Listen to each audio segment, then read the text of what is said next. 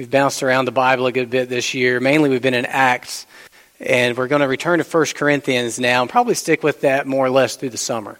Um, obviously, open to what the, the Spirit may lead otherwise. We return to 1 Corinthians, where we left off in August of 2017. We finished chapter 9, and we return to chapter 10. That'll be our passage today, but let's pray together before we enter into it. Would you bow with me?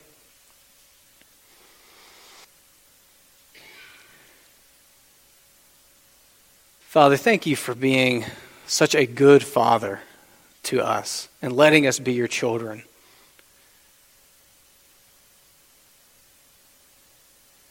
This feels to me, as I've been studying this passage this week, like, like a father drawing me near as a son, and hopefully this morning us near as children, and just giving us some very helpful, practical teaching. And I pray that you would help us to be attentive to it, that you would help us to receive it, be transformed by it, and how we see ourselves in this world, and that we would genuinely be helped to move forward as Christians because of it. So please speak to us now. Please open us up to your word and open your word up to us in Jesus' name. Amen. Thank you. I do believe that the message God has for us from this passage today is going to be extremely helpful to each and every one of us, extremely useful and practical. And I believe that because I know something about you. I know something about each and every one of you. I know that each one of you struggles with the temptation to sin. Now, how do I know this? Have I been following you? Watching through your window of your home? Have I been swiping your phone when you're not looking, looking at your text history, checking your website browser history? Have I been interviewing people in your lives? No, I know this to be true because the Bible just plainly says it's true. Every Christian struggles with the temptation to sin. Every single one. Every single one of you and me, everybody that you know who is a Christian, even the spiritual giants, the people that you look up to the most as Christians, struggle with the temptation to sin. It's just a fact of life in this fallen world for us as God's people. Now, I need you to think about your particular unique struggle with the temptation to sin. What is it for you? Your weakness toward temptation may not be the same as the person sitting beside you. So bring it, pull it up on the screen of your mind and keep it there throughout the sermon because I think this will really be helpful for you. So, what is your particular temptation?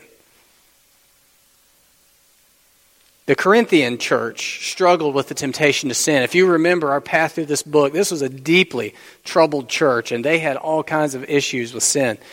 And they too struggled with the temptation to sin, but what was unique about them is that they didn't think they had a struggle with the temptation to sin.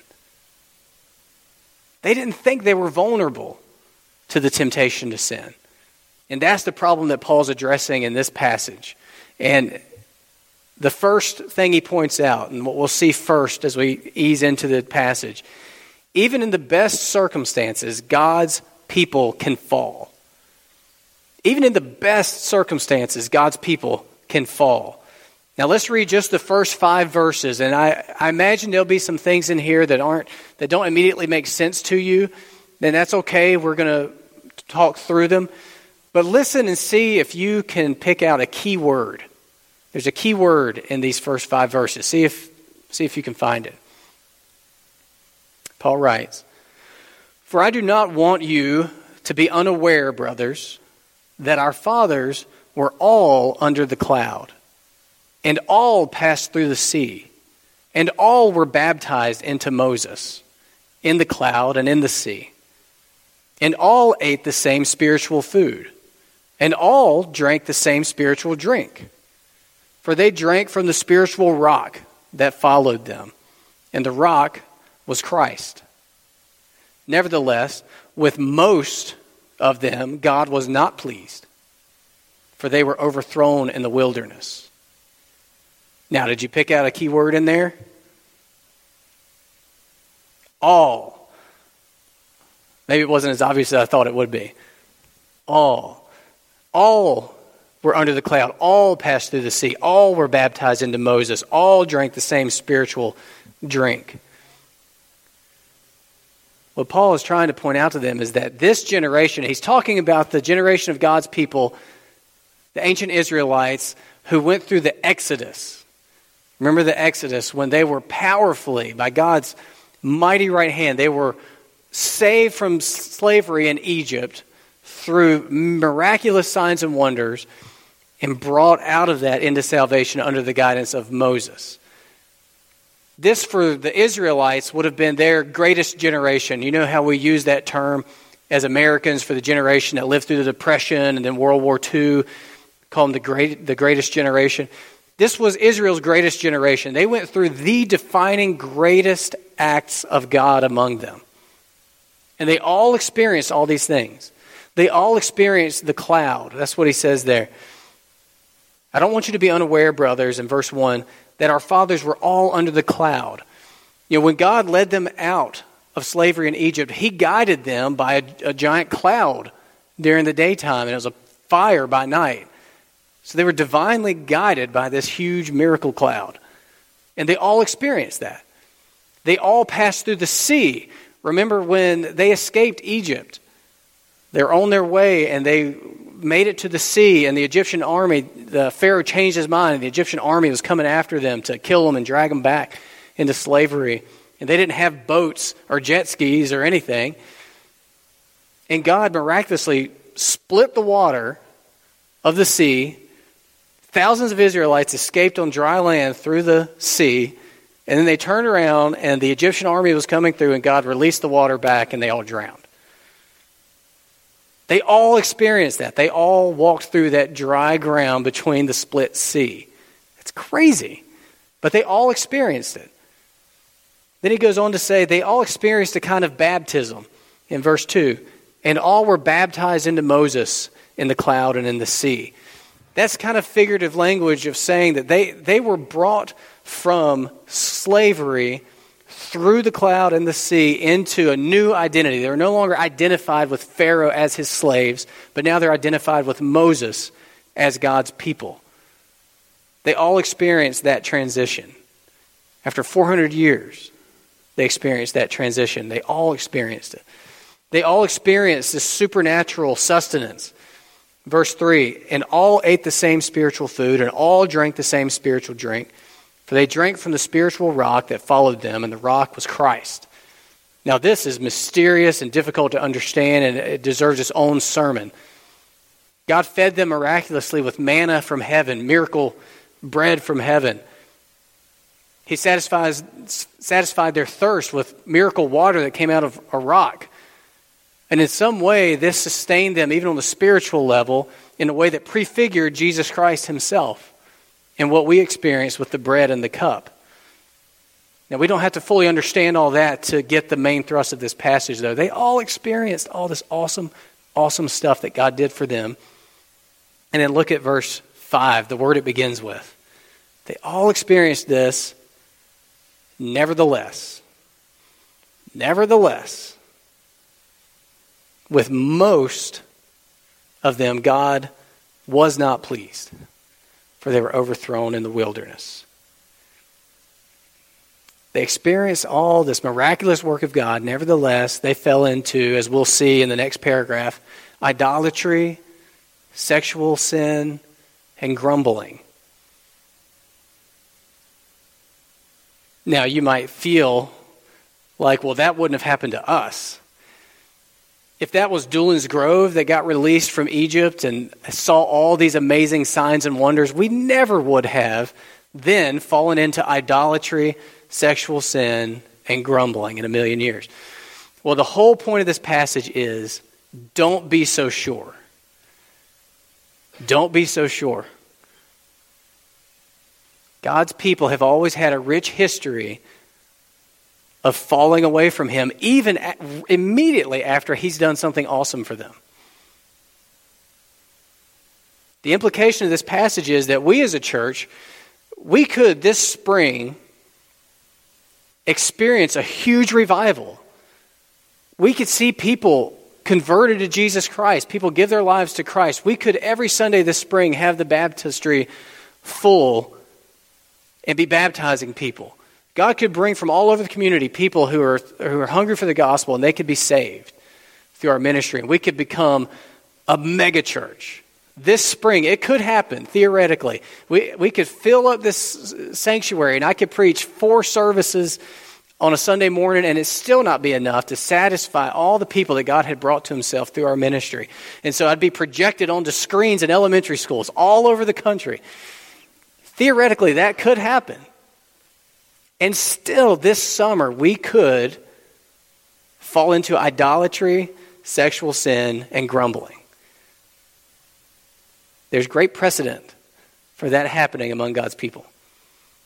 You, as an individual, you could have the greatest quiet time you've ever experienced. This week, let's say it's tomorrow morning, you have your quiet time, and it's the best quiet. It's like Jesus himself came in and cradled you like a baby and whispered truth to you, and you felt so secure in your faith, and you felt so invigorated in your allegiance to Christ as your Lord, and you're seeing things in the Word you've never seen before. And tomorrow afternoon, you could fall into idolatry or sexual sin or grumbling. We have a great propensity to fall into temptation. God's people have always had this. And so, Paul's point to the Corinthians and then now to us is don't ever think you're invulnerable. Don't ever think that you are above or beyond temptation because you're not. We're all vulnerable to it in this world until Jesus Christ comes back and brings the kingdom into full effect. So rather than thinking we're above temptation, let's learn from their examples. That's his second point. The first point, even in the best circumstances, God's people can fall. Second point, with the beginning of the next paragraph, let's learn from their examples. Look at verse 6. Now, these things took place as examples for us that we might not desire evil as they did. And then he outlines in the preceding, preceding verses three pitfalls that Israel fell into. And he felt that these would be very helpful for the Corinthians to remember. And it was recorded in Scripture by the Holy Spirit. And so obviously it's going to be helpful for us to remember these as well. I want you to think of these pitfalls, what he is outlining here, like those crosses by the side of the road. You know, you're driving down a country road, sort of a windy road, you come to a particularly sharp curve, and there's a, a cross there by the road with some old flowers on it, or maybe like an old teddy bear there, and you could quickly, out of the corner of your eye, you make it out, there's a name on it, and you know that that's there because someone died in a car accident there. Someone wasn't being careful, and they flew off the road, and they got in a wreck, and they died. And that cross is sitting there as a memorial to that person, but also as a reminder to everybody else who's traveling that curve to be careful. And if you're like me, you do. You realize, well, somebody fell off the road here, and it could happen to me, so I'm going to slow down a little bit and be a little more careful. That's sort of what these are for us. These are those crosses by the side of the road. So let's look at these three pitfalls together. The first one do not be idolaters. Verse 7. Do not be idolaters, as some of them were, some of those ancient Israelites were. As it was written, the people sat down to eat and drink and rose up to play. That's a quote from Exodus when, after God had brought them out from Egypt, Moses went up to the top of the mountain to confer with God, and God gave Moses the law, including the Ten Commandments, the tablets that he would bring down. While he was up there, the Israelite people, you know, they didn't have cell phones. They couldn't text Moses and say, you about finished up up there? Is everything okay? It's been a long time. They didn't know what was going on. And their faith was shaken. And they said, You know, he's been gone a long time, and we need a God who's here to guide us. So they went to Aaron, one of the other leaders, and said, Make for us a golden calf to worship. And Aaron did it. So they made an idol They needed more immediate results than what they were getting from God. And so they made their own little God. It says they ate and drank and they rose up to play. There's a little uncertainty as to what that rose up to play means. Either it means they were just having a grand old time, like a party, or it might mean something more sinister, some promiscuous things going on related to idol worship. Now, the Corinthians were tempted toward idolatry in a different way. They lived in a pagan culture where there were idolatrous pagan temples all over the place with really sensual and physically pleasurable worship practices. And this was the common practice among the Corinthian people. And so they were always tempted into these idolatrous temples. Now, you are most likely not tempted to bow down to a golden figurine of a cow. And you're most likely not tempted to go to a temple that is overtly dedicated to a false God. But the temptation to idolatry is ever present for us. The temptation to idolatry is ever present for us, even if it's more subtle than it was for them. So, for the ancient Israelites, the temptation that led them to idolatry was the desire for more immediate results than they were getting from God. They were waiting for Moses, waiting, waiting, waiting. Nothing seemed to be happening. Let's just make our own God. The temptation for the Corinthians came through the, desire for more pleasurable worship. They saw their friends worshiping in a way that was just evidently more physically pleasurable. And they wanted that for themselves. For us, these same temptations may show themselves in a whole variety of ways. And I won't try to catalog them all now, I'll just give you a couple of possible examples. It can show itself in the desire for the approval of people over the desire for God's approval. It can show itself in a quickness to turn to secular psychology for relief from emotional struggles as opposed to the slower route of waiting for the Lord, drawing closer to the Lord. Now, I want to caveat that one and say I do believe there are occasions where that is helpful when there are biological matters involved, but I think we are way too quick to turn to that. I think often we look just like the world that doesn't know God, and we turn to things for relief that the world turns to very quickly. It might look like an overindulgence and a devotion to the comfort of entertainment. Our lives are stressful, hectic, busy. We build up the tension in our minds. We just want to veg out. The next thing you know, hours and hours and hours of our lives every week is given to entertaining ourselves and numbing ourselves and comforting ourselves.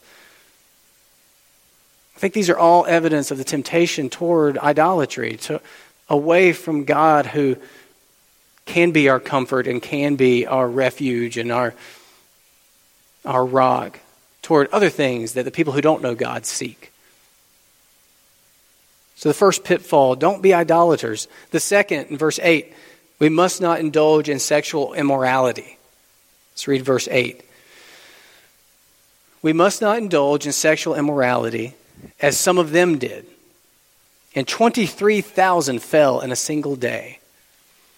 So here he's referring to an instance that you can read about in the book of Numbers, where the people of Israel, who were not supposed to marry outside of Israel, they were God's encapsulated chosen people. But the Israelites were beginning to intermarry and have relations with Moabites, and these were people who worshiped idols, worshiped false gods. And then they were beginning to bring these Moabite people and practices into their own families and into their own worship of Yahweh, the one true God. And God was furious about it. And he put to death thousands of people because of it until they put a stop to it and got rid of all the people who were doing this. The pagan practices around the Corinthians, to a great degree, involved sexual perversion, and the Corinthian Christians were embracing a lot of that cultural sexual perversion into their own lives and into their church, if you remember some of the earlier chapters of the book. And we too, we face a great deal of pressure to embrace the sexual perversions of our culture.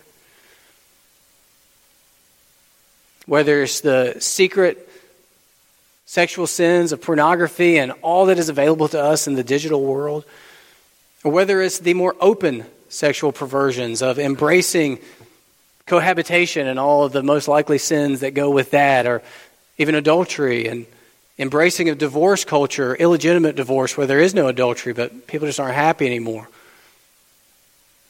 Embracing the language and the ethos of the homosexual agenda.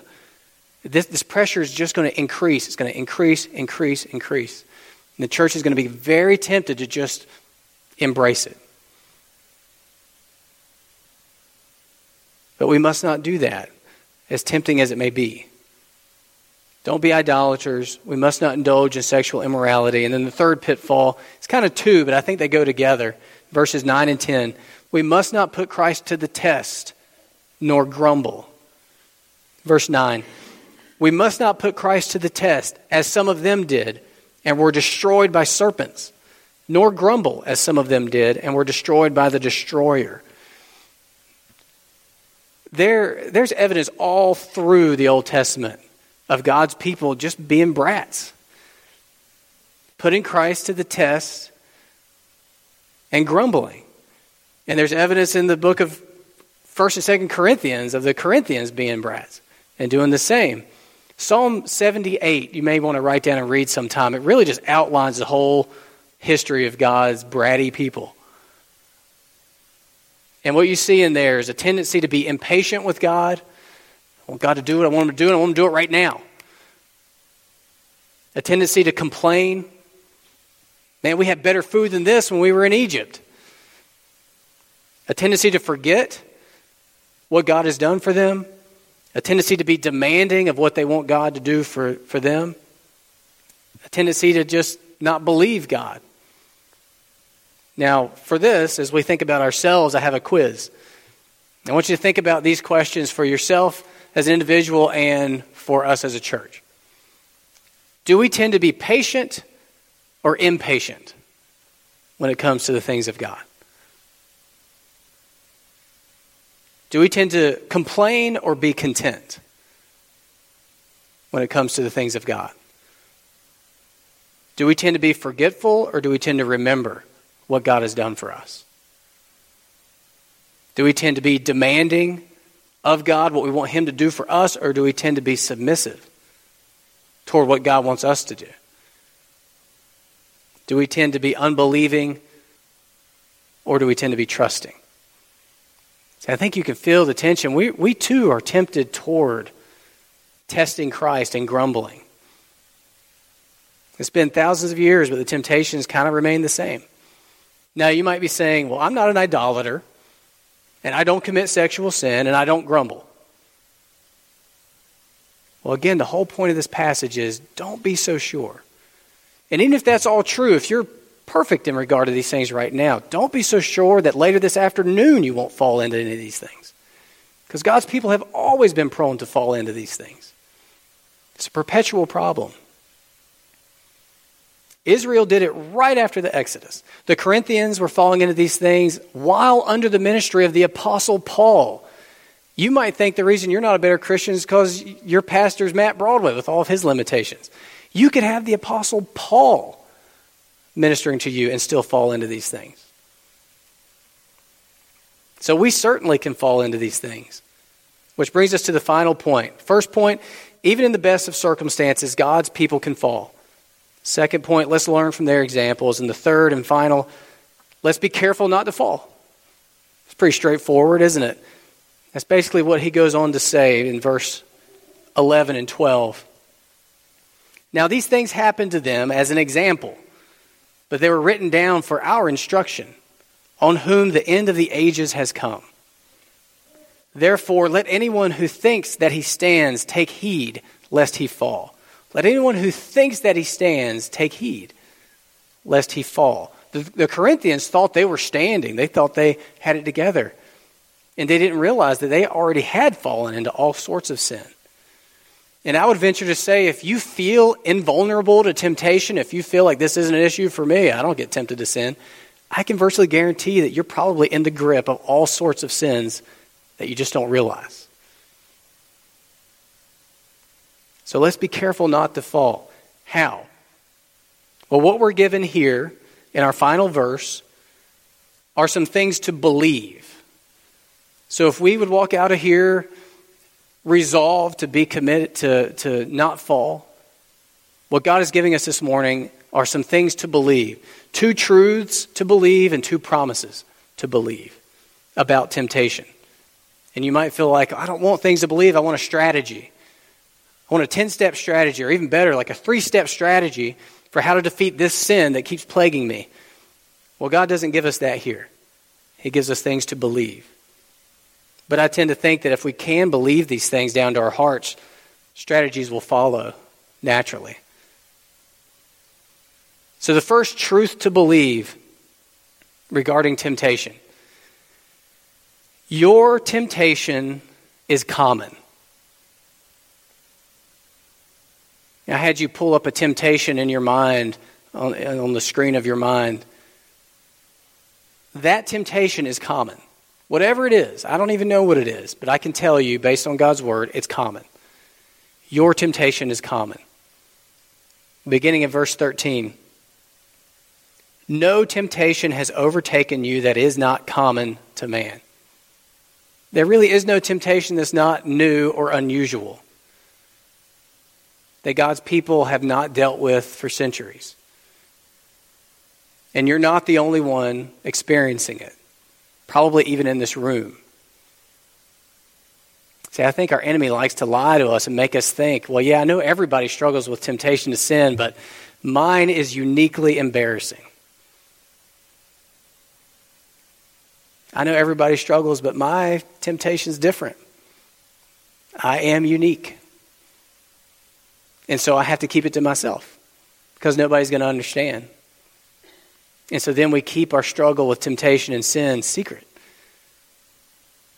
And it's the perfect trap because sin is like mold, it thrives in the darkness. And if we were to build a strategy just based on this one truth, it would be share it with somebody. If you're really in the grips of a temptation or a pattern of sin in your life, one of the best steps you can take is go to a faithful, mature Christian friend and say, Listen, I need your prayer support. I am really struggling with this. You don't, and you, you must not walk alone in your battle against sin. We are built to do this together. And I assure you, your temptation is common whatever it is. Second truth to believe. First one, your temptation is common. The second one, your God is faithful. Your God is faithful. Verse 13 No temptation has overtaken you that is not common to man. God is faithful. That means God is reliable, God is dependable. Now, you and I, in terms of withstanding temptation and avoiding sin, we're not really that reliable. We're not really that dependable. Our willpower only takes us so far. But God is faithful, God is dependable, God is reliable. When we are feeling that gravitational shift toward a sin that is too tempting for us, we don't need to then rely on our own dependability. We need to rely on God's dependability. And that brings us to the two promises. No temptation has overtaken you that is not common to man. God is faithful. In the first promise, He will not let you be tempted beyond your ability. He will not let you be tempted beyond your ability. God always limits the temptation to what we can handle. Now, if you're like me, your, your honest reaction has to be, I don't think so. That does not ring true in my personal experience. And yet, here it is in God's Word.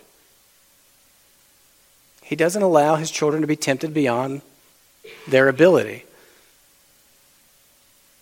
Now, how can that be true when I think if we're all honest, it really doesn't seem true in our experience?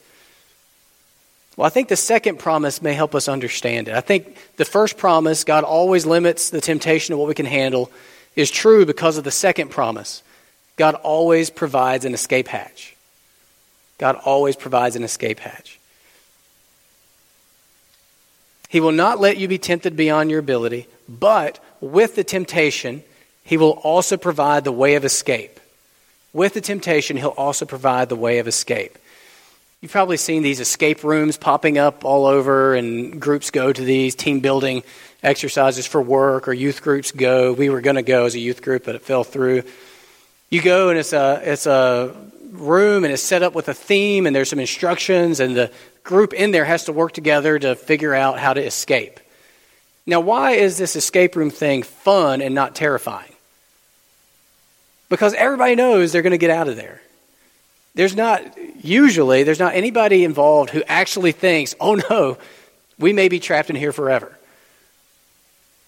If so, then it would be terrifying and overwhelming. But no, we all, everybody knows this is temporary. We will get out one way or the other. Even if we can't figure it out, some employee is going to come and open up the door eventually and we'll get out. Well, God is telling us that temptation works basically the same way with the temptation, he always provides an escape hatch. There's always a way out. And this is what enables us to endure temptation. He will not let you be tempted beyond your ability, but with the temptation, he will also provide the way of escape that you may be able to endure it. Knowing that God is not absent from the temptation situation, but he's promised to keep it within the realm of what you can handle and to give you a way out enables you to endure it. It makes me think of when I had braces. I don't know if you have ever had braces. Um, for me, it was an agonizing experience, especially when I had to go to the orthodontist and he had to get in there up to his elbows with all those mechanism and all that metal and all his tools and wrench things around, hitting my gums. I, I think I had a bad orthodontist. And I remember sitting there in that chair and the apparatus in my mouth, making it stretch open. And I remember what the ceiling tile looked like. I could make pictures out of the, the shapes of the, the texture of the ceiling tile. And it, it was awful. But what made it endurable was I knew eventually, even if it's another hour, I'm going to get out of this chair He's going to extract his arms from my mouth, and I'm going to be able to leave so I can endure. See, often when we're in the throes of temptation, I think we buy the lie that it's just always going to feel like this until I give in, so I might as well give in. But no, God provides a way of escape. And so you can endure in the meantime while you're looking for it. You can endure. Based on God's word. That's what he tells us. If we will remember these truths and these promises, we'll be able to endure temptation without falling.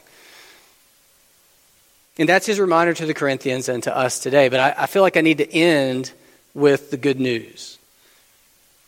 Because Christianity isn't really based on good advice, it's based on good news the good news of Jesus Christ. Because I know something else about you. I told you at the beginning, I know that you all struggle with the temptation to sin. Well, I know something else about you too, and this is even worse. I know that you've all given in. I know that you've all sinned. Maybe, probably, today. And I know it for the same reason because the Bible tells us that everybody has sinned and fallen short. Everybody except Jesus Christ. See, God knows our situation and He loves us. He knows our propensity to fall into sin. And he knew that we didn't just need some good advice on how to stay strong, that we needed a Savior. And that's why he sent his son, Jesus Christ. And he alone lived the perfect life that we have failed to live. And he died on the cross. We remembered it at Good Friday in payment for all the guilt that we have accrued with our failures here and our sin. And then he arose in the resurrection, proving it all to be true. And everybody that will trust and follow him is freed from the grip of sin, is freed from the guilt of sin, is freed from the filth of sin. Our records are wiped clean. We've received the perfect record of Jesus Christ. We are welcomed by God the Father as His Son, His daughter, fully embraced, fully loved. Mercy and grace and love lavished upon us, not because we're so good at living in light of 1 Corinthians chapter 10, but because of what Jesus Christ has done for us. And so I want to land on a passage from Hebrews. And this is really remarkable as we've been thinking about our own experience with temptation. Now, this is probably something that you've heard, but I want to make sure you remember it as we close this sermon. Jesus Christ was tempted. In fact, it says he was tempted in every way, just as we are. Hebrews chapter 4, beginning at verse 15. For we do not have a high priest, referring to Jesus, who is unable to sympathize with our weaknesses, but one who in every respect has been tempted as we are, yet without sin. Let us then with confidence draw near to the throne of grace, that we may receive mercy and find grace to help in time of need. So we land here acknowledging our frailty, acknowledging our past, our history of falling into temptation and sin, acknowledging the, the fact that we could, we're vulnerable even today, be swept up into the temptation to sin. But praise God through Jesus Christ, we have open access to God Himself, and we can go to Him with confidence to the throne of grace that we may receive mercy and find grace to help in time of need. Let's pray. Father, thank you for your word to us today. So practical, so helpful, so loving, so kind, so gracious, so merciful, yet so firm and clear. Lord, I pray that you would help us remember that we are, each and every one of us, vulnerable to the temptation to sin. Help us to learn from the example of those who've gone before us not to desire evil Help us to work together to be careful not to fall. Help us to live in light of the truth that our temptations are common, that we're not alone in the struggle. Help us to live in light of the truth that you are faithful. And help us to lay claim to the promises that you will not allow us to be tempted beyond our ability and that you always provide a means of escape. And above and beyond all, thank you for your forgiveness through Jesus Christ. Help us to live in light of who we are in Him. In Jesus' name, amen.